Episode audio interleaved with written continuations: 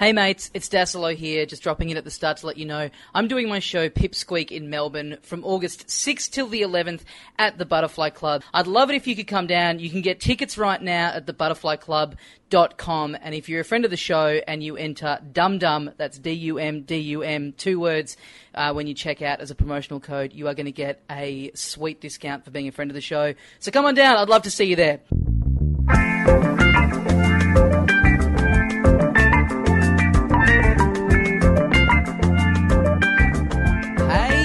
Mates, welcome once again into the Little Dum Dum Club for another week. Thank you very much for joining us. My name is Tommy Dassalo. Sitting opposite me, the other half of the show, a bearded Karl Chandler. Yeah, g'day, dickhead. Look at us, just a couple of blokes with big facial hair. yeah, Feels good.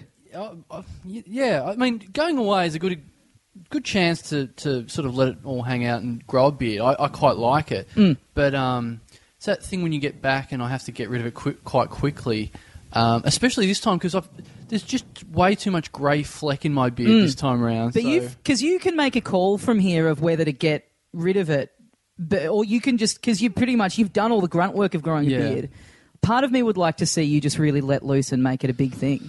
I don't know if it'd get too much more than this, and Yeah. I'm sure it would get greyer. So Yeah. I'm not real. But grey beard's good though. No, is it? I think it's good. Yeah, I it's like- good. It's good in your twenties, isn't it? Because it's a it's a bit of a novelty. Yeah, I- you know, I, I remember my cousin in his twenties tried to dye his hair grey because you know how funny is that? No, I Yeah, don't not in mean- your late thirties. I don't mean funny. I mean it's like a look of distinction. Yeah. I, I think it looks good. It's got nothing to do with being on the other side of it. I think it'd, I think it'd benefit you. I think having a bit of grey in your beard would offset the childish way with which you compose yourself most of the time. maybe, Just yeah. remind people that you are actually a functioning adult. And I've oh, look, I've got a proper shirt on and everything. I don't, I, I don't even dress like a three year old. Normally, you come around here topless to record the podcast yeah, in a so diaper. yeah, yeah. and sandals. Just this is a Thailand's changed you for the better. Yeah, but then there's that thing of, you know, I sort of think, oh, this is good, you get a beard. And then there's just way too many people as soon as I've come home gone, oh, you should keep that beard. You look good in a beard, which is, of course, saying it covers half your face. That's a better thing than what you normally have. But it's it's a good novelty because it's funny. Like I, a lot of the guys that I went to high school with, they immediately after high school, they all kind of went straight to uni and then you know did the got serious jobs straight after that, and a whole bunch of them have just gone overseas together. And I've been looking at them on Facebook, and they've all clearly done the whole. Well, we're on a big overseas trip. Let's have a bit of a silly. Let's have a bit of a silly time and just all grow big beards while we're. Imagine that. Imagine us having beards. How silly is this? Which is like, you know, with our lifestyle, you just let your facial hair go whenever you want. Like Yeah, I went yeah. through a phase earlier this year where my rebellion was actually shaving every day. I'm Yeah, like, yeah. this is so naughty. Like Yeah. I don't have to do this for. I don't have a job. I don't Yeah. have to do this for anyone. Watching Look at Ready me. Steady Cook in a suit. Like, that's, that's you thumbing your nose at society. Yeah, exactly. And and because we've just come back from Thailand, I you know what I I and you'll have picked this up as soon as I walked in, but I uh, I ate really healthily the whole time because I was with my girlfriend the whole time, which Mm-hmm. Yep. means there's no sort of mucking around. We're we're both in you know team eat, healthy eat. Mm-hmm. Uh, there's no me sneaking out to get mooses or anything like that. It was all just nice, fresh food Yep. all the time. And I, and I literally got to the end of the holiday and went, I can do this from now on. I'm a changed man. I've changed my genetics. I'm not going back. I'm going to eat like this the whole time. I've been home for three days. I've eaten McDonald's three times, including on the way in here today. Yeah, you. I opened the door and you had half a cheeseburger just hanging out of your mouth already. Yeah, well, it's it's one that's quite close to you. And to be honest, it, I'd never been to that McDonald's before, and it's in this big, elaborate, nice building. Yeah, it's like too- an old bank or something. It's Yeah, a yeah. weird one. Yeah. And I didn't. I thought the whole thing was McDonald's, and I, and it wasn't. And I actually walked in uh, the wrong door. In hindsight, I walked in the wrong door, and it was another building.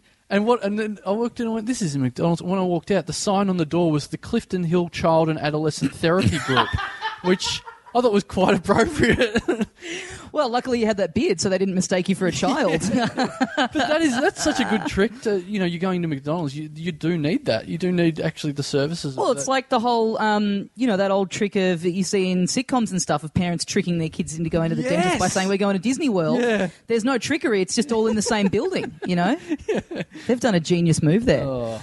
Uh, today on the program, uh, very special guest, two years in the making. Uh, you know him as half of Lano and Woodley. You know him as 100% of Woodley. Please welcome into Little Dum Dum Club, Frank Woodley.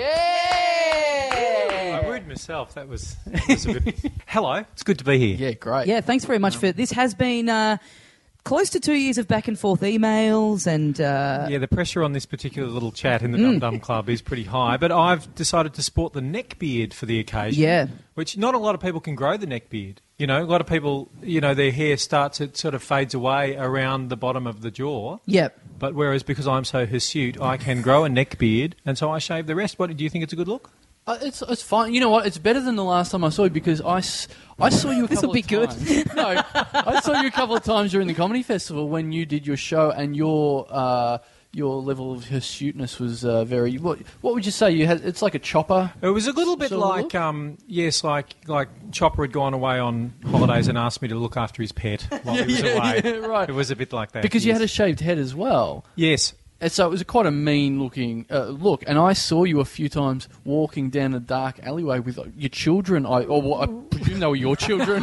some some abductees. yeah, well, kind of Children of like some description. Yeah. Because you look so mean in that haircut and your facial hair and everything, you, I- I'd see you on the way to my show. You'd be sort of walking away at like ten o'clock at night with children down a dark alley, and I'd be like, "This looks really bad." Until I heard the Frank Woodley voice, I'm like, "Wow, this looks like it's been dubbed or something. like it, it doesn't look right at all." I'm I'm going to punch your faces in. right in. They're going to go right in. Yeah, after and I you're punch them. accompanying that on the ukulele. Yeah. It's Neville a- Bartos, I'm going to stab you in the guts. It was it was an interesting thing how I did find having. You know, because of the, the all this stuff is very symbolic. You know, when you ad- adopt one of these uh, these looks, and without a doubt, if I had if I had a scarf on and a hat on, I felt like I was, you know, a middle aged art teacher who'd been living with his partner Gary for a long time. I was just a lovely guy. You take off the scarf, take off the hat, and it's like I may not have killed someone, Yeah. but if I do, nobody will say, you know, really him. yeah, yeah, you know, yeah, yeah. it was it's amazing that the power of that. Yeah. I just you know, like the that links that you went to changing your or your entire facial appearance for your comedy festival season. There's not enough method stand-up comedy, is there? I think I'm next time. Uh, next year, I'm going to go a little bit further and actually get plastic surgery just for the show. and then try and get it reversed at the end. Yeah, I. Uh, what would you need plastic surgery? What sort of comedy festival show would you need plastic surgery for?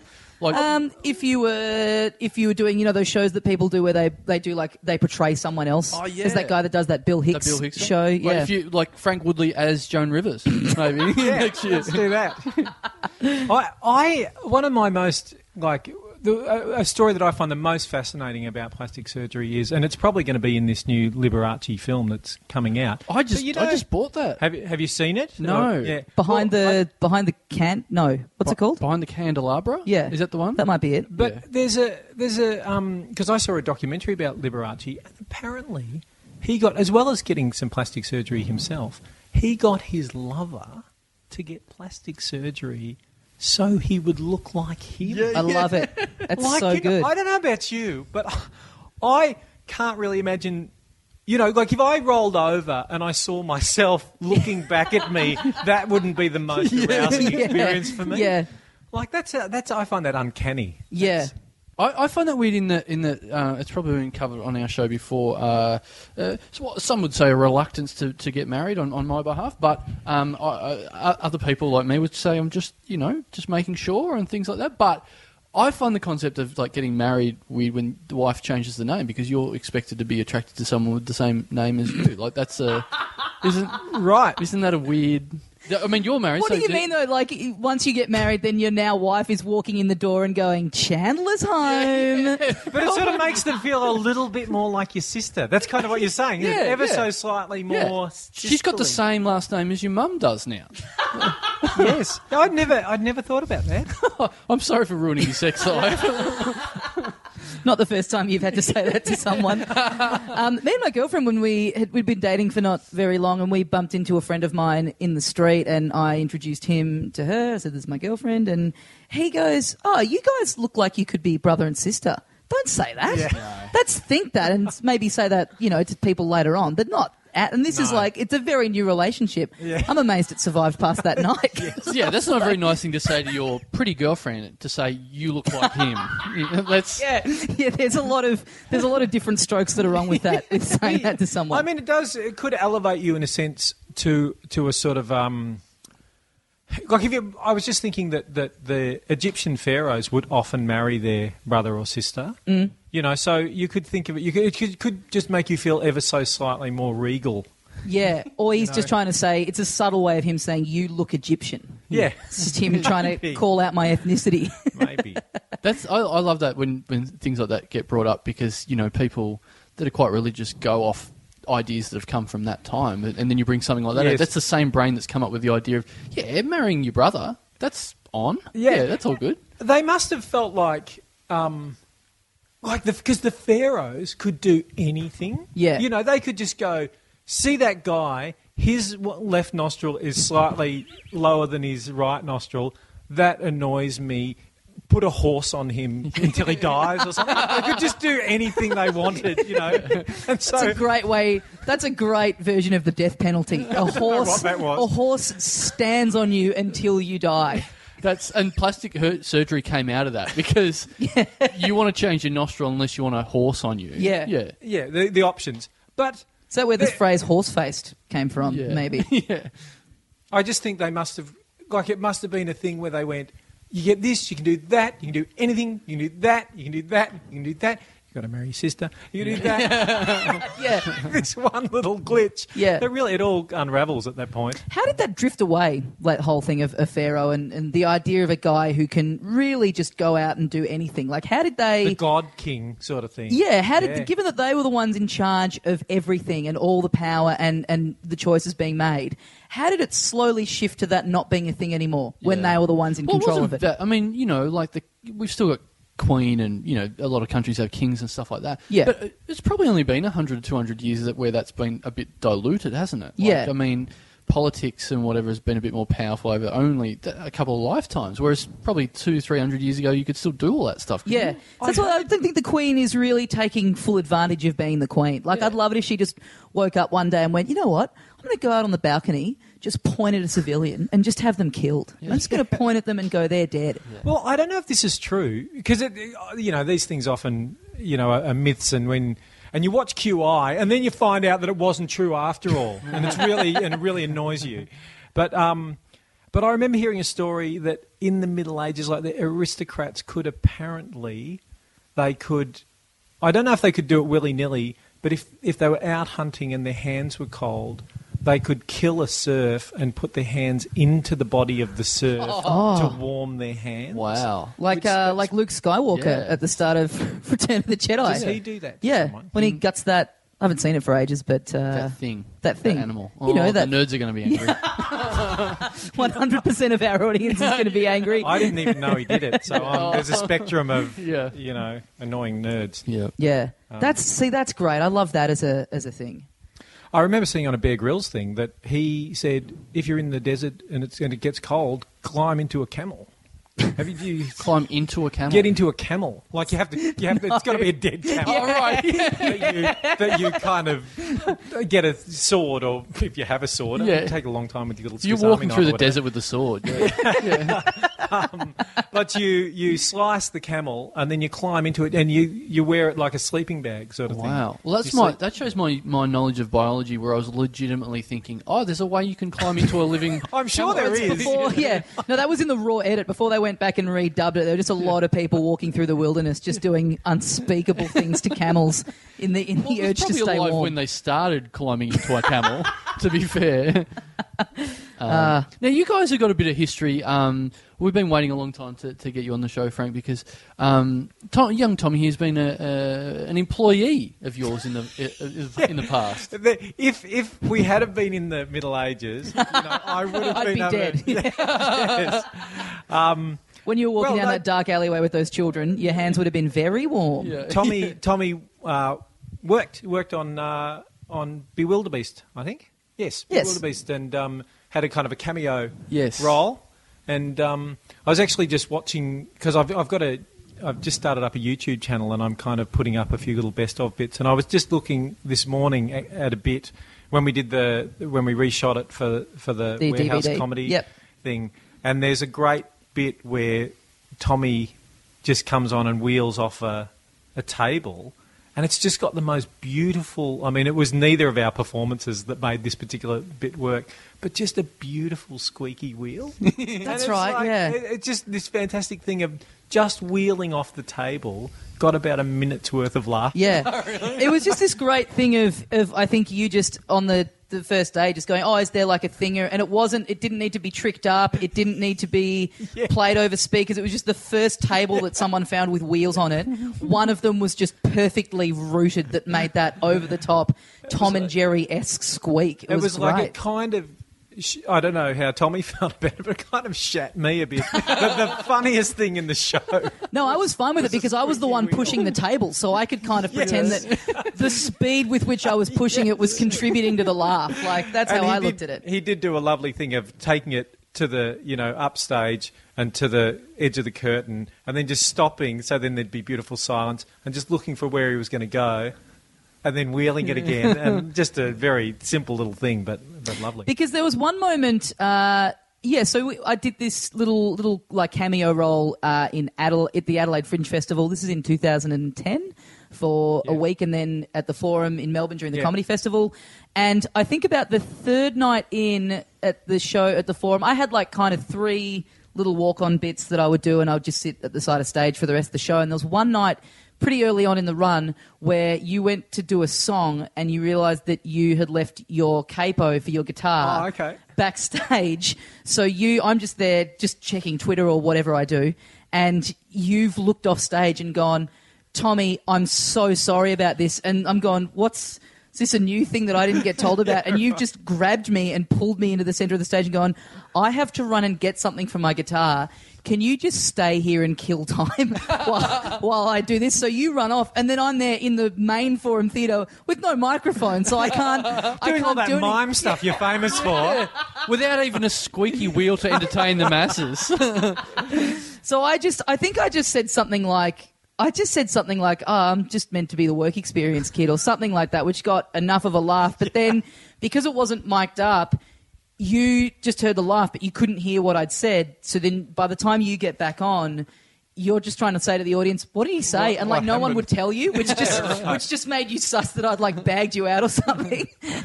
Are you sure this is not your elaborate way to like that? You still did bag me out, and this is this is a, a story you're holding to for Yeah. years and years. Yeah, I got. A, I went around the entire audience and got them to sign a non-disclosure agreement. You were gone for a very long time. Uh, you realise if this was on the DVD, you could just go back and check. So Yeah. yeah. Right. Yeah, Yeah. No, I don't think we were filming that night. Oh. But the Yeah. funny thing was, it was like that because I, you know, I've, I've, you know, lived in Melbourne my whole life, and the show was at the Forum Theatre, which I've gone and seen a lot of bands at. It's my, it's my favourite venue to go and watch shows at, and it's always been a, a thing in my head of like, oh, imagine getting to sh- do a show at the Forum one day, and what a dream that would be. And then, you know, I get asked just by circumstance, get asked to be in this thing, and then I'm, I'm doing these little things. I'm like, oh, but ima- I'm like watching you going, man, imagine standing out there on your own, just in front of the crowd, and then you pulling me out in my head, going, no, oh no, this is the worst thing that's ever happened to me. I don't want, I don't want this at all.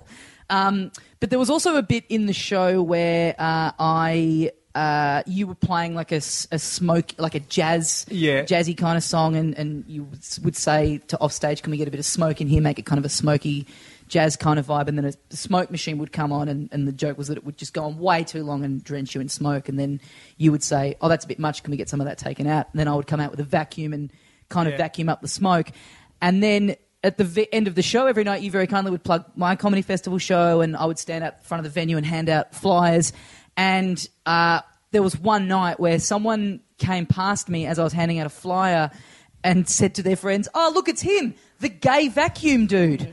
Which Right. I don't know where Well, how the sexuality got bought into Is it, that- but is that- Well, the, the fact that you were having anal intercourse with a man while you vacuumed up the smoke, which I did say, I gave Tommy a lot of leeway. I said, you can, you can wasn't written do in. whatever you want with that Right. little moment. It's just a little moment, but feel free to improvise or whatever. And I must admit, even I was a bit shocked by that, but I thought, well, fair enough. Did he? Does he come up as gay vacuum dude on the credits of the DVD? Oh, like, did he have a name in the show?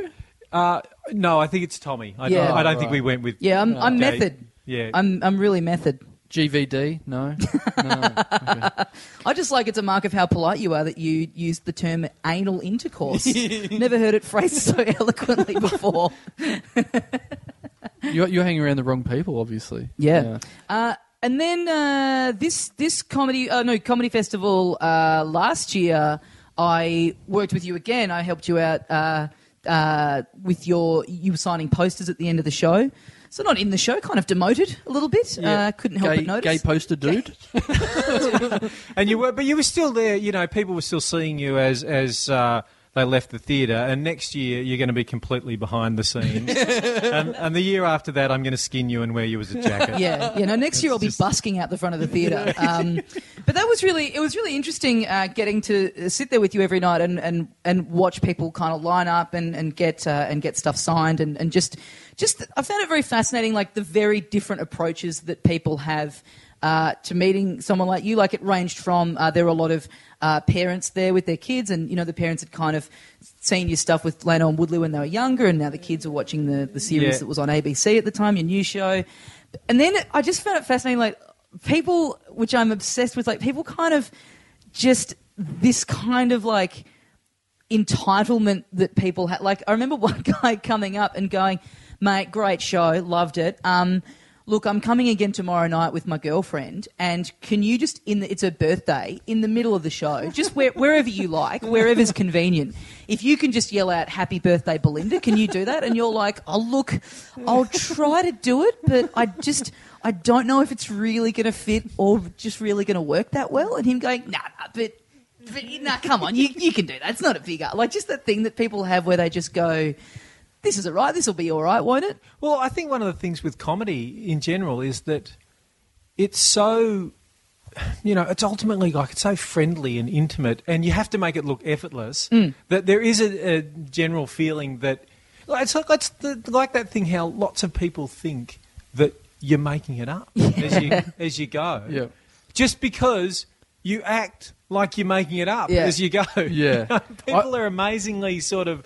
Um, I don't know, trusting, I suppose. Yeah, especially when it's a show that has like a lot of sound cues and like props and a set. I've got an amazing sound guy who's just like sifting through Yeah, we've, files. we've and- got a hive mind where he can just tell what I'm about to do. Well, anyway, if you won't say happy birthday, Belinda. um, I don't mind saying it. I'm not precious. So, but I've I've had shows before where, I, and this is not this is not often, but I've had people come along and, go, and really enjoy a show that I've done and gone, I'm going to go again, and then you you go, really? Because okay, well you you do it if you want, and Yeah. then they come again, and you can see them very clearly. And I've seen them in the audience very Yeah. clearly go, oh, this is the same show. Yeah. this is. And it's like, yeah, yeah, you know how I do jokes every night? It's not mucking around. It's these scripted eight word jokes. I'm not going to think of another 200. I wish that had happened as literally as you'd said it, like someone just out loud saying, not even yelling, Yeah. just saying, "Oh, this is the same show." Yeah, a- yeah, like three a- jokes in. Yeah, Awesome heckle. Oh, this is the same show. Not even hanging shit on you, just a disappointed statement. Yeah, but you can see them just. I've seen them in the crowd just, you know, especially when they're big laughers the first night and they've come the second night, like Yeah. back to back. So they've been, oh, and then of course, if they're there, if they're a big laugher the second night, you can hear them not laugh anymore. Yeah. because that first night they were very loud. Yeah, But maybe they're just appreciating the craft Yeah, the yeah. second night. yeah, yeah. You can't hear someone Yeah. stroke their chin. can you? Yeah. So, unless they have a very rough beard. In, yeah. fact, in fact, hang on. Yeah, can we do? Can we? Oh, let me see. Yeah. Oh, yeah, oh, oh, that's coming up. You can hear that. That's good stuff. I won't be there on the next episode, so I appreciate that, Oh, guys. Yeah, just that smooth, the sound of the microphone just gliding Can off you, your cheeks. Can you hear the grey in that? Yeah. Oh god. Yeah, it sounds like an old gramophone all of a sudden. Yeah. I, Um, I had a pretty shocking experience with um, people coming up and signing things one time when uh, somebody somebody put yeah like a, a young uh, boy put his um, DVD forward and he said you know I said oh you know g'day what's your name he said James and I said okay and to James and then I heard a woman over on the side go and Andy and there was another there were two brothers there you know and she wanted it made out to both of them and I kind of glanced over and I went that's you're lucky Andy that your grandmother's looking after you like that Oh. and I just felt the whole audience do exactly that. And she went, Mother. And I looked over and I went, Oh, sorry. And I, I should have just stopped there. You know, I should have just gone, Sorry. I didn't, I, I don't know why I said that. Yesterday, someone, it was a grandmother yesterday, and pushed on or something. But I went, Sorry, I just out of the corner of my eye, you looked older than you do look now that I look directly at you. And she went, I'm 39. Oh. And I oh. went, I heard about a grandmother who was 32. Yeah. And then, and then she, and I could just, you could just feel the audience all just going, no, no, don't. And she goes, she just said really quietly and calmly, so you glanced up at me and you thought, that woman looks about 39, but she looks like a 39 year old grandma. it was a shocker. You're looking um, over at me going, Dazzler's meant to be helping me from this kind of stuff. I'm just pissed in the corner. yeah, where's gay heckler helper out of a dude? That's a very reasoned argument from the girl in the Yeah. crowd, though. Wow, Yeah. she's Yeah. been very calm in a It's Yeah. great when it's a, a similar thing happened in terms of that, just that reason thing where when I was going through customs once and I was, I'd accidentally, it's a bit of a long story, but I'd put, um, I'd take my dog for a walk and he'd done a poo and I- I'd picked up the poo in the plastic bag and then I'd put the plastic bag in my pocket and then I'd put, hung my jacket on the wall and then the next day I'd gone to New Zealand and I'd had and he was going through they actually I'd put my bag then my, my jacket into my bag and they went through my bag and he pulls out the, the plastic bag full of poo and after he said he just looked at me and said is that is that poo? And it went on for quite some time. And then he said just the most beautiful thing, just so calmly again, you know, where you go, you should be a comedian because you're poised. Yeah. He just said, at what point in time when you were preparing for this overseas trip did you say to yourself, mustn't forget to pack the poo? Which was just, you know, exemplary. So just out of just out of curiosity, not that I'm going to act on this, are you allowed to take a poo through customs? Do they, no, clear they that took through? the poo. Oh, they took the poo. Yeah. Why wasn't that on border security? That's got everything. That's got. Uh, See, I'm so disorganised. I would forget the poo on the way to the airport. So you've got your literally got your shit yeah, together. checklist. You've got to get a checklist happening, Karl. Um, I also liked uh, one thing I noticed about uh, you with the the whole signing and thing because you've uh, you, you know obviously you've done a lot of it. I loved your approach to people because you're making stuff out to people like people's names and stuff. Just your approach to the kind of interesting names that come across, like just the real kind of. Um, I don't know what you call it, the process to getting people to spell their names or, Yes. or, or not knowing the name or not really. And, and you also, there are a lot of times when someone would come with a bit of a peculiar name and you'd go, oh, and spell it out like that. And then they'd go, no one's ever gotten that before. Was just, just this amazing kind of like beautiful mind style of just how to put people's names together. Yeah, right. I mean, I think it is.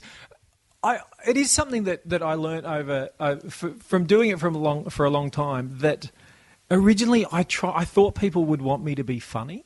Yeah. Like when they're meeting me like that. So I just do sort of little little jokes like um, I'd say you know I'd sign something and I'd say you know this this uh, signature might not be worth a great deal. Uh, now, but if you hold on to it for a few years, I can guarantee it'll be worth absolutely nothing. so I'd just do some little joke like that, or I'd say I'd sign something and be nice to people, and then I'd throw the, the t-shirt in their face and go, and now get out or something. but it became apparent quite quickly that people don't want you to be Yeah. funny. Yeah, yeah. They just want you to They- be friendly. They, They, just probably don't want the t-shirt in their faces. Like I could have, Possibly. I could have picked that one. but, you, but I would have thought because if I was meeting someone like that, because I, I heard, um, you know, somebody said they met the chief from from Get Smart really? and Edward Platt. Edward Platt at Yeah. in a restaurant in Sydney, and they went over and they said, "Oh, look, I just I just got to say, I, I I love you. I've always been a massive fan of Get Smart, and I've always loved you." And the chief looked up and he said to her. Um, Get back to your seafood, Max. Which was kind of the perfect little thing, you know. She got what she wanted, but, Yeah. but he also said, "Leave me alone," Yeah, you know. yeah. Um, It's like if you met like Gordon Ramsay or someone, you just want him, you'd just be doing everything you could to get him to just let loose on you. Yeah, but that's right. But that's what I kind of thought people would want some kind of joke. But actually, as it turns out, the vast majority of people they just want they just want you to kind of acknowledge them Yeah. and say hello and be friendly. You know. Well, with So- you, if I was in your position, you know, doing the kind of comedy that you're very well known for, I'd be worried that when people meet you, they want to like push you down a flight of stairs or something, Just I, I had a break very a hammer over your head or something.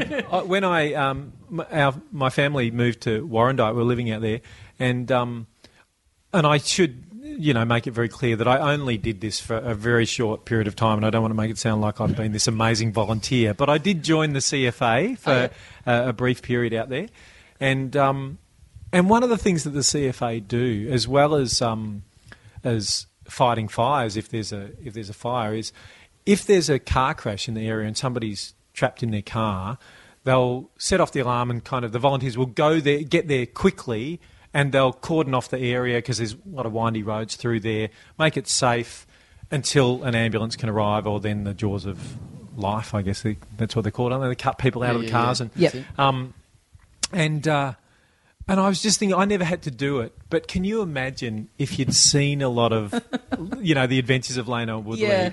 and you're trapped in a car, and then the person who arrives is me in a CFA uniform? That would not be comforting, It's like this, would it? it's like they've tried to spin off the clown doctors, just the clown firefighters. Like, Uh, also, your, your fellow firefighters, like if there's a fire on and then you've got the guy next to you in a pork pie hat with a hose up his own nose or whatever, like that's not going to or help. you're coming in to Yeah. put out the fire, and you've got like the little flower on your lapel, and squeezing water out of that. yeah, no, it's not. It's it's not good. Well, going back quickly to what you were saying about uh, uh, people, you know, meeting you and what to expect and that sort of thing. I brought up on the show uh, a little while ago uh, uh, that when I was a child, I met Rolf Harrison. I was quite annoyed that he wouldn't sign uh, an autograph. He just said no to me. I was about four years old, five years old, and I'd drawn a picture for him. Oh, wow. And he wouldn't sign anything. And since then, it was then there was a bit of a scandal after that in the paper, and it was then subsequently brought up to me by quite a lot of people that I shouldn't have complained. I got off quite scot free considering the circumstances. I, I did have a. I got a um, like a, a a text message, like an email. What do you call it? Someone posted on my Facebook page. Um, I think I did a, uh, a thing out at Bundoora Park where there was a.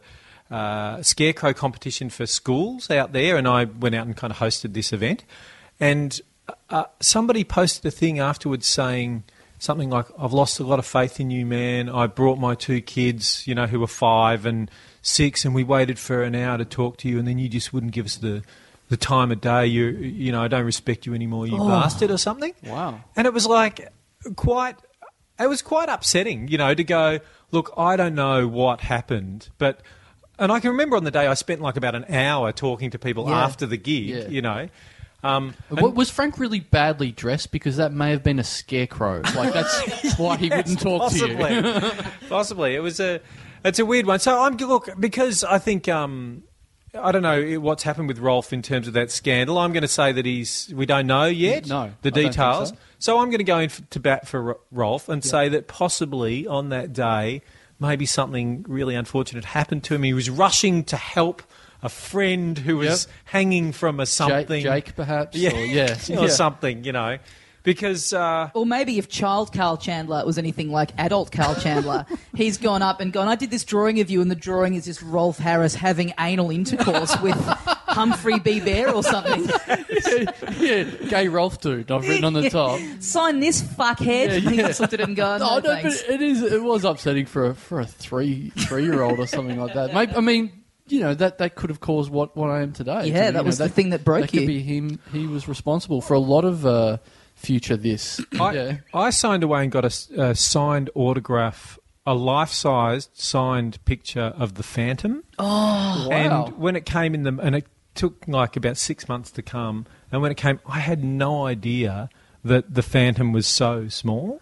Because it was a life-size picture, and his head was about as big as a grapefruit, and I've never forgiven them for that. What came first, the Phantom comic strip or the commemorative Phantom plates that you see advertised every week in the back of the TV guide in the newspaper? Have you ever seen them? They're No. all. have Do you know what I'm talking about? I can vaguely see it in my I remember mind. always seeing ads for for the for these little, you know, the, the like special commemorative plates you can send off and yeah, get. yeah, yeah. And they do. There'd be a range of different ones. I just remember always seeing the Phantom and going because I didn't know. I knew like everyone I knew like had heard of the Phantom, but I like you'd never meet anyone who's like, oh bloody, I've the got the Phantom, love commemorative it." plate. Yeah, yeah. You know, when It's you're a kid and strange. you get those things into your head really quickly. I think when I was a child, like my mum and dad ran a, a, a delicatessen in, in Maryborough, and I was like a street kids in the not the street kid that live on the street, but I would be labelled as a street kid because my after school time would just be walking up and down High Street Maryborough, doing you know hanging out the back of shops and all that sort of thing. So I would just watch cartoons out the back of the deli, and I think my mum made a passing reference like, "Oh, Popeyes on TV, that's my favourite." you know, just trying to be relatable to a four year old, five year old, Mm. or whatever. Which then became for the next twelve months me coming out of the back into a busy delicatessen at lunchtime every day, going, "Hey, mum, your boyfriend's on TV." Mum, stop! Stop making that salad sandwich. Your boyfriend is on TV. That's you know we've got a bit of a bond because I grew up in a milk bar actually Oh, really? similar sort of thing and there was a similar thing with my because when I was a wee lad I would plop my jocks you know is is as is uh, wee lads uh, want Yeah, as the street kids want. Yeah, yeah I was all over that. and and it was considered a bit unsavoury to come out and say to my mum, you know, serving in the shop, Frank's plopped his jocks. so there was, you know, the little euphemism of saying there's been an emergency, and then Plop eyes on TV. your boyfriend's on television. Your brown Sorry. friend is on TV. Um, but uh, but then for years, because of that, I thought the emergency stopping lane. Was the place where every all the cars could just stop and you could just take a poo. so, but we've got that the whole milk bar deli sort of Yeah, I, I used to be at the back as a child of the, uh, the the deli and a coffee shop and a shoe shop. Wow. And Pretty abrupt turn there. Yeah. Yeah, yeah, no, no, it did go. It was a roller coaster ride of High Street Maryborough for my parents. It was a deli, a coffee shop, a shoe shop, a health food store, and uh, in my later teenage years, which you know could have been better timing, a reject shop. Which, uh, yeah, Right. I, I could have. That could have been earlier on Yeah. in my childhood where people weren't evolved enough to hang too much shit on me. But yeah, no, that happened. When It does sort of 16. suggest that when they were running the health food shop, it was just another shop. Yeah, Like, yeah. you know, when you go into a health food shop, you expect the people who are running the shop to be really health conscious Yes. and concerned. Mm. But it does sort of suggest that they went from the shoe shop to the health shop to the reject shop. It was just another business It they were running. exa- you picked which it. is. It was. It It's was- like when you found it when people started finding out that like that vitamin water is just like owned by like Coke. It's just, mate, Yeah, it's like, yeah, this yeah. isn't good for you. Well, that's exactly it. I think the guy, the, the, this is actually true. The guy uh, uh, that ran the health food shop, he ran it within a building that my mum and dad owned, and then he sort of got run out of town.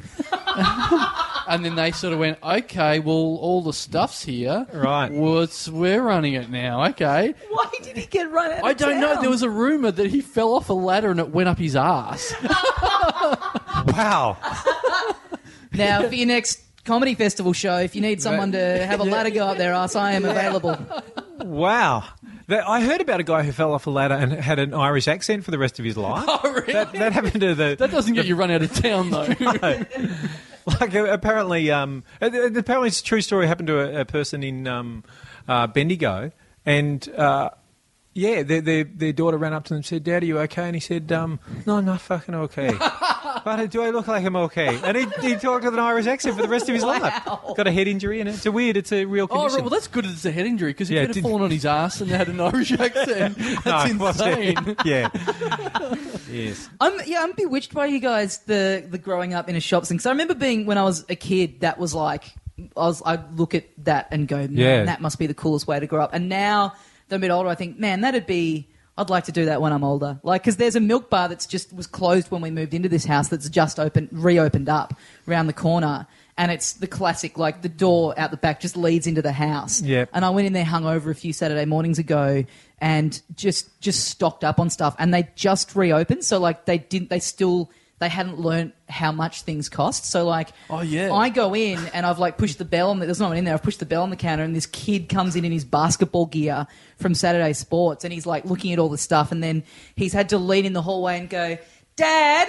How much is a packet of grain waves, a red skin, a Pepsi Max, a block of coon cheese, a bag of twisties, a curly whirly, a lemonade? I'm just there going, this is Wow. horrendous. you did your whole week shopping at the corner Yeah. store? Wow, that's. I was in a bad way. I needed, This- I needed as much fat as I could get.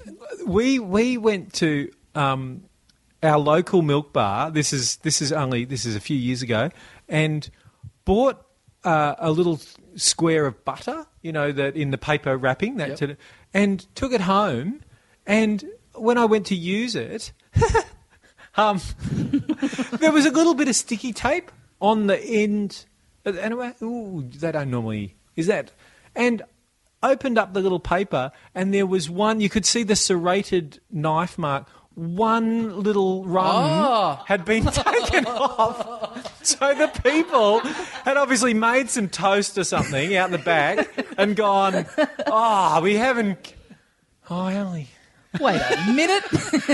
But they put it back, or was it? I still can't quite work out. Was it? Was it like the the um, babysitter or something? Yeah. Who just wanted some butter on their Yeah. toast and went out and like it just it, and I Just pay the two dollars and have the stick of butter. Yeah. It's not like in Breaking Bad when they start skimming bits of meth off the top. Like it's just buy the butter. it was it was extraordinary. I loved it. Because for me, like when I was a kid and I would see kids that lived in milk bars or whatever, or the parents owned milk bars, for me, the big attraction was, oh, you must just be able to just go in there and just grab lollies and have Oh, yeah. whatever you want and just run amok. Is that, but I feel now like that's not the case. Well, there were at two all. issues. I do remember I had to become sort of wary of Dairy Queen friends. Like we made Dairy Oh, Queens. really? You know, and there were certain kids who didn't really want to have much to do with me at school, but then they wanted to walk home from school Oh, with me. yeah. Oh. You know, and I think there's something in that, you know, being that I've taken through my life, be on the lookout for Dairy Queen friends.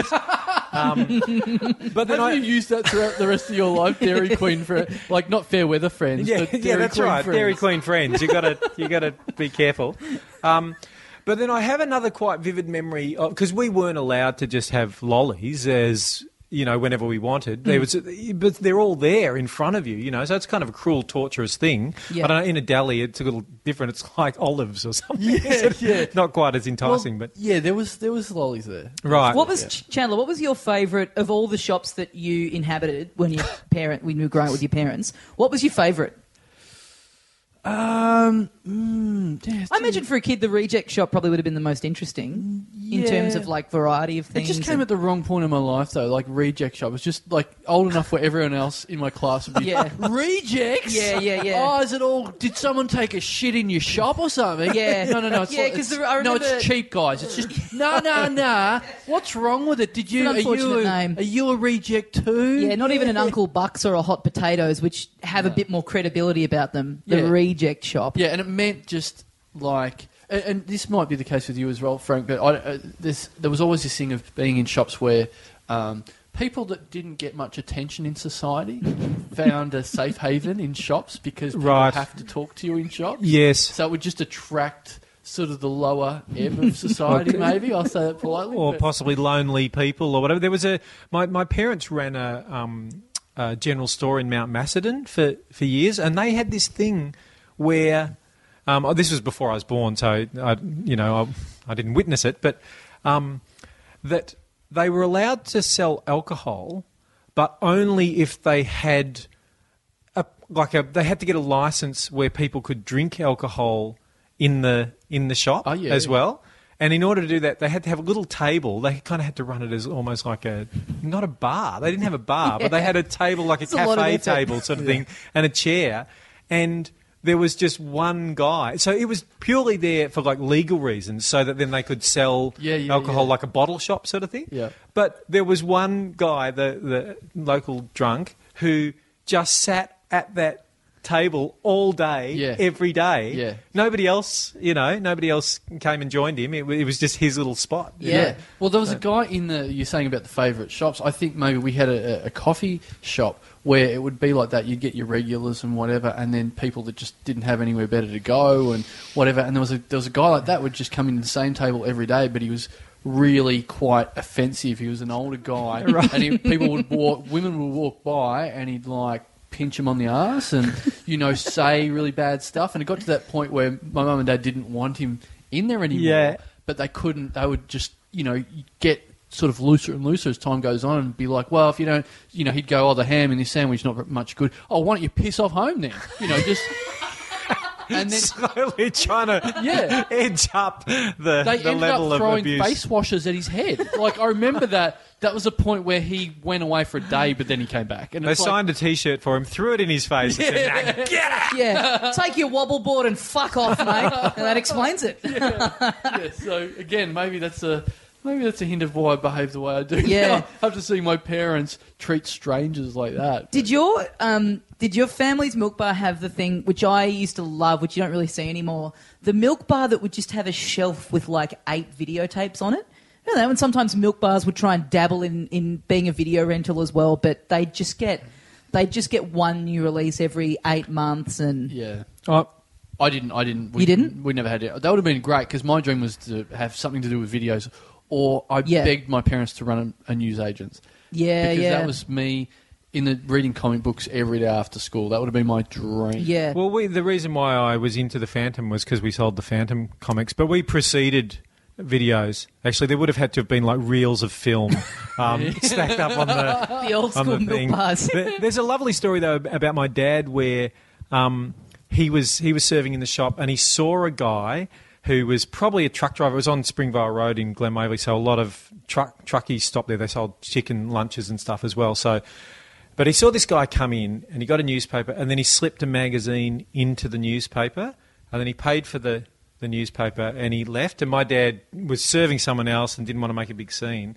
But apparently, about three years later, the guy came in and bought like a packet of twisties and a can of coke or something. And Dad just said to him, "Okay, that's uh, you know a dollar for the twisties and you know a dollar fifty for the can of coke and uh, three dollars twenty for the magazine that you stole last time." and apparently, the guy just paid it and left.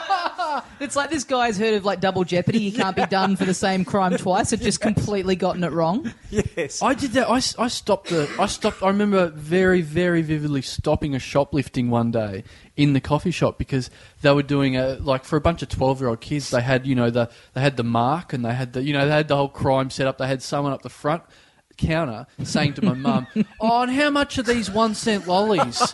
Oh, how much are the two cent lollies?" You know, distracting, and meanwhile up the back there's this kid going, "Oh, I could, I could. Do you reckon that? Do you reckon my sleeve could fit a redskin? All right, how are we going to do this?" And I was just watching him, and then he was doing it in front of a mirror. So I was sitting there watching it all Yeah, happen. great. And then I had a moment like that where um, the guy sort of went at the end at the end of the desk, like uh, had gone, "Okay, yeah, I'll just take the one cent lolly, thanks." And then Mum going, "Oh, well, that'll be one cent then." And then me going, "And the packet of Hubba Bubba for your friend here."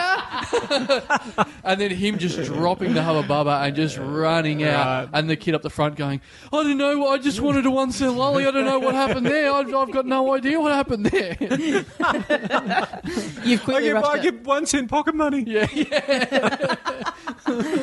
Oh, we so we uh, me and a, a friend Peter we did a thing. We got caught.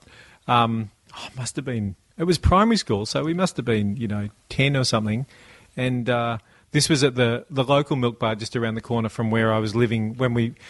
Bit of a long story, but we lived at the milk bar for half the time, and then we bought a house elsewhere, and I was living elsewhere. not not remotely interesting, but around the corner there was another milk bar, and we got this scheme going where um, we climbed over the back fence into the into the milk bar and took one of the twenty cent return bottles, you know, and we took it around to the front of the milk bar and went in and got the twenty cents. But you know, once again, like greed, you know, it does a. We thought we can do this again, so we just went around the back and climbed over again. And uh, went in and got Same the twenty second. I think we used a different bottle. We weren't too stupid, and uh, and we went in. But you know, I I don't remember seeing it. I thought we just got away with it perfectly. But obviously, you can imagine that little glint in the eye of the Yeah. of the shop owner. You're going, "Hang on a second. Yeah. and then How we much were, milk are these boys drinking? and then we're climbing over the fence for a third time, and he's just waiting. and And- three dollars twenty for the magazine. And, uh, if only if we had been happy with forty cents, you know. and do you still keep in touch with the rest of the little rascals? Yeah, we have a we have a cart with a goat that pulls us around. I remember being that age where, like, the idea of shoplifting first enters your head, and it Yeah. just seems like the most adult thing you can do. And I Yeah. remember me and my friends just, but it seems like. At that age, it seems like it's on par with like killing oh, someone, Oh, for or sure. like, and Yeah. ju- ju- just that thing of going, well, we've got to do this because this is how this is how you become an adult. Yeah, This is like, rite there's of no passage. more barriers after doing Yeah. this. I remember stealing a. I think I've talked about this before. Stealing a, a six a six pack of eggs from the from the from the Shell service station near near my house. Just just me and a mate just going. Look, it's just like it's just like losing your virginity. It's like we just got to get this done with. We've just got to steal one thing, and then, but also in the back of your head, going, "What if this unlocks something in my head, and then this is it? This is like the." Well, see, I, don't, I don't think I ever did that because I had the shop in me where I'd seen that happen. Basically, you're Right. essentially stealing from yourself. yeah, yeah, yeah. I'd seen all that happen and go, no, I don't want any part of that. And I, you know, I've always had a thing in my head because of uh, having the upbringing around the shop. So where if I walk into a shop, I feel extremely guilty if I don't buy something. If I walk out and walk past the shopkeeper, I'm sort of on the verge of going, sorry, and then walking out. Right. Well, you must have spent a lot of money in Thailand if that's your if that's your thinking. Yeah. Um, I want, yeah. I want the shops to go back to Thailand. Speaking of Thailand, uh, it, it's just like a simpler time back there where you've just got, you know, a couple of walls and, and a person in there and a stool. It's like, you know, you saying with the liquor license before, it wasn't, it's not complicated like Yeah. it is here. It's just literally someone with a stool and a bottle of beer on it. It's like, that's a bar. Come and drink the bottle of beer. I remember we when when I was in Thailand years ago, over twenty years ago, we went to like a fancy uh, Indian restaurant in Bangkok. Not super fancy, but it was more fancy than just the the street stall sort of thing, and a proper sit down restaurant, Yeah. basically. and uh, Clang. we went in, but. The the kitchen was on the street outside. Oh, yeah, they're all right. squatting in the in the street with pots on gas gas stoves doing Yeah. the cooking, but it was a kind of a fancy room to sit in and eat it. You know, it was a lovely kind of mid midpoint. Well, Yeah. I'm fascinated. There's a, there's a opposite um, uh, spleen bar in the city. Uh, there's three Indian restaurants side by side, three next to each other. all with very similar names. All similar, yeah. Red pepper, green pepper, and, and something else pepper. I imagine a colour at the start of that, maybe. Um, and to my knowledge, they all have the same kitchen, so it's just one kitchen out the back. Right. And So why isn't it one big restaurant? Yeah. I don't know. That's Yeah. what's the, that's the fascinating thing. I'm like, what do they cook a meal and then go? That's more of a green pepper meal. I think that should that should go into that store there. I don't know how it works. I'm I'm tempted to to hit them up a lot and try and like work out what the subtle differences are. Like if there's just one where the staff are more rude. What if it's some like social experiment where they're just trying to condition people into like, you know, certain I don't know. That fell apart. fell apart. No, really I'm quickly. thinking. No, I'm That- thinking. I'm that- thinking. yeah, yeah. We'll think of an answer for your sentence. No, it's no. That makes sense. They're gonna they're gonna open a restaurant, Mm. and they want to work out what kind of service is going to be the most effective. If if being rude will work, or if being really really nice, or or just even just a self you know serve yourself or something. I think that no, it's once again. I'm not really helping you make it funny, but I'm Pulling just me out of saying this is one of the most selfless things you've ever done, and I really there is an this. experiment happening there, which makes sense. Maybe it's one of those psychological things where it's like they say, well, this is the sort of person that's attracted to green pepper, and this is the sort of person that's attracted to red pepper. Yeah. Possibly there was just a thing like imagine there's three sisters who are going to run the, this thing, and one goes, "Let's call it red pepper," and one goes, "No, more people come if it's called green pepper." Yeah, I reckon right. more people come if it's called beige pepper, Yeah. and then they go, "Okay, well, let's find out." So It's like an makes that. Indian Goldilocks. No, yeah, Goldilocks and the three Goldilocks and the three Indian like joints. I would like to go to an Indian place called Beige Pepper. I don't think I don't think that'd be the spiciest one of the three. Uh, Frank, just getting back to the milk bar thing. Do you know if that milk bar is still is it still operational? I th- no, it's been it's been knocked down. Actually, I think it might be a bike store now. Ugh. Um, they, there was a bank there as well, and I think they've combined those two. But for years afterwards, um, it was it was still a milk bar, and there was a thing that my mum had written up on the you know um, behind the counter, some kind of handwritten texter thing about. I can't even remember what it was. A list of the things that were Frank, sold. or stay away from the lollies.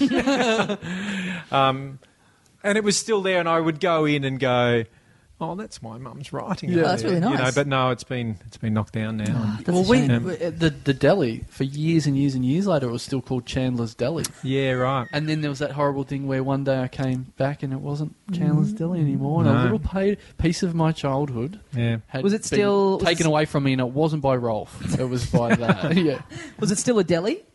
It just yeah, changed is. hands, right? It is. I was going to say, what if they'd knocked it down and there's just like a public toilet in there? Instead? Yeah. that would be the that would and be they the worst. renamed it Chandler's Dunny. Well, guys, that's just about all the time we have for today on the Little Dum Dum Club. Frank Woodley, thank you very much for joining us. Thanks for having me. Uh, two years in the making. Uh, it really lived up to the expectations. uh, yeah. So you just mentioned before you've uh, you're doing a bunch of stuff on YouTube at the moment. Yeah, I've, can check out? I've set up a YouTube channel called uh, Woodley YouTubular, Mm-hmm. and um, just a bit of an experiment because. I, I want to sort of. Uh, I, I was putting up little jokes on my Facebook page, but I feel like if I do videos, it's sort of a little bit more reflective of what, what I love doing. Yep. You know, so it's a bit of an experiment. I've been doing it for a couple of months now, and you know, some people are enjoying it. Yep. Great. Some people from Scarecrow Yeah, competitions, not so much, but not so much, but but there, you know, there's a few people who are who are uh, you know looking at it and and then saying thanks in in their various ways. Well, I'm launching my YouTube channel, Gay Vacuum Dude, at YouTube uh, this week. I'm also doing uh, my show, Pipsqueak, at the Butterfly Club in Melbourne from August 6 till 11. Come down and check that out. You can get tickets at thebutterflyclub.com. And if you enter Dum Dum as a promotional code, you're going to get a cheaper ticket for being a friend of the show. Uh, we've also got uh, still, how many t shirts are left? we got not many. We're getting through them. 30? 30 t shirts left. Yeah. Uh, little dumdumclub at gmail.com. If you are extra large, don't bother. too late. They are gone. Too late. You could buy two and get out the sewing machine, Yes. fashion something. Oh, If you are extra large and want a really fucked shirt, please hit us up. Uh, guys, thank you very much for listening, and we'll see you next time. See ya, mates.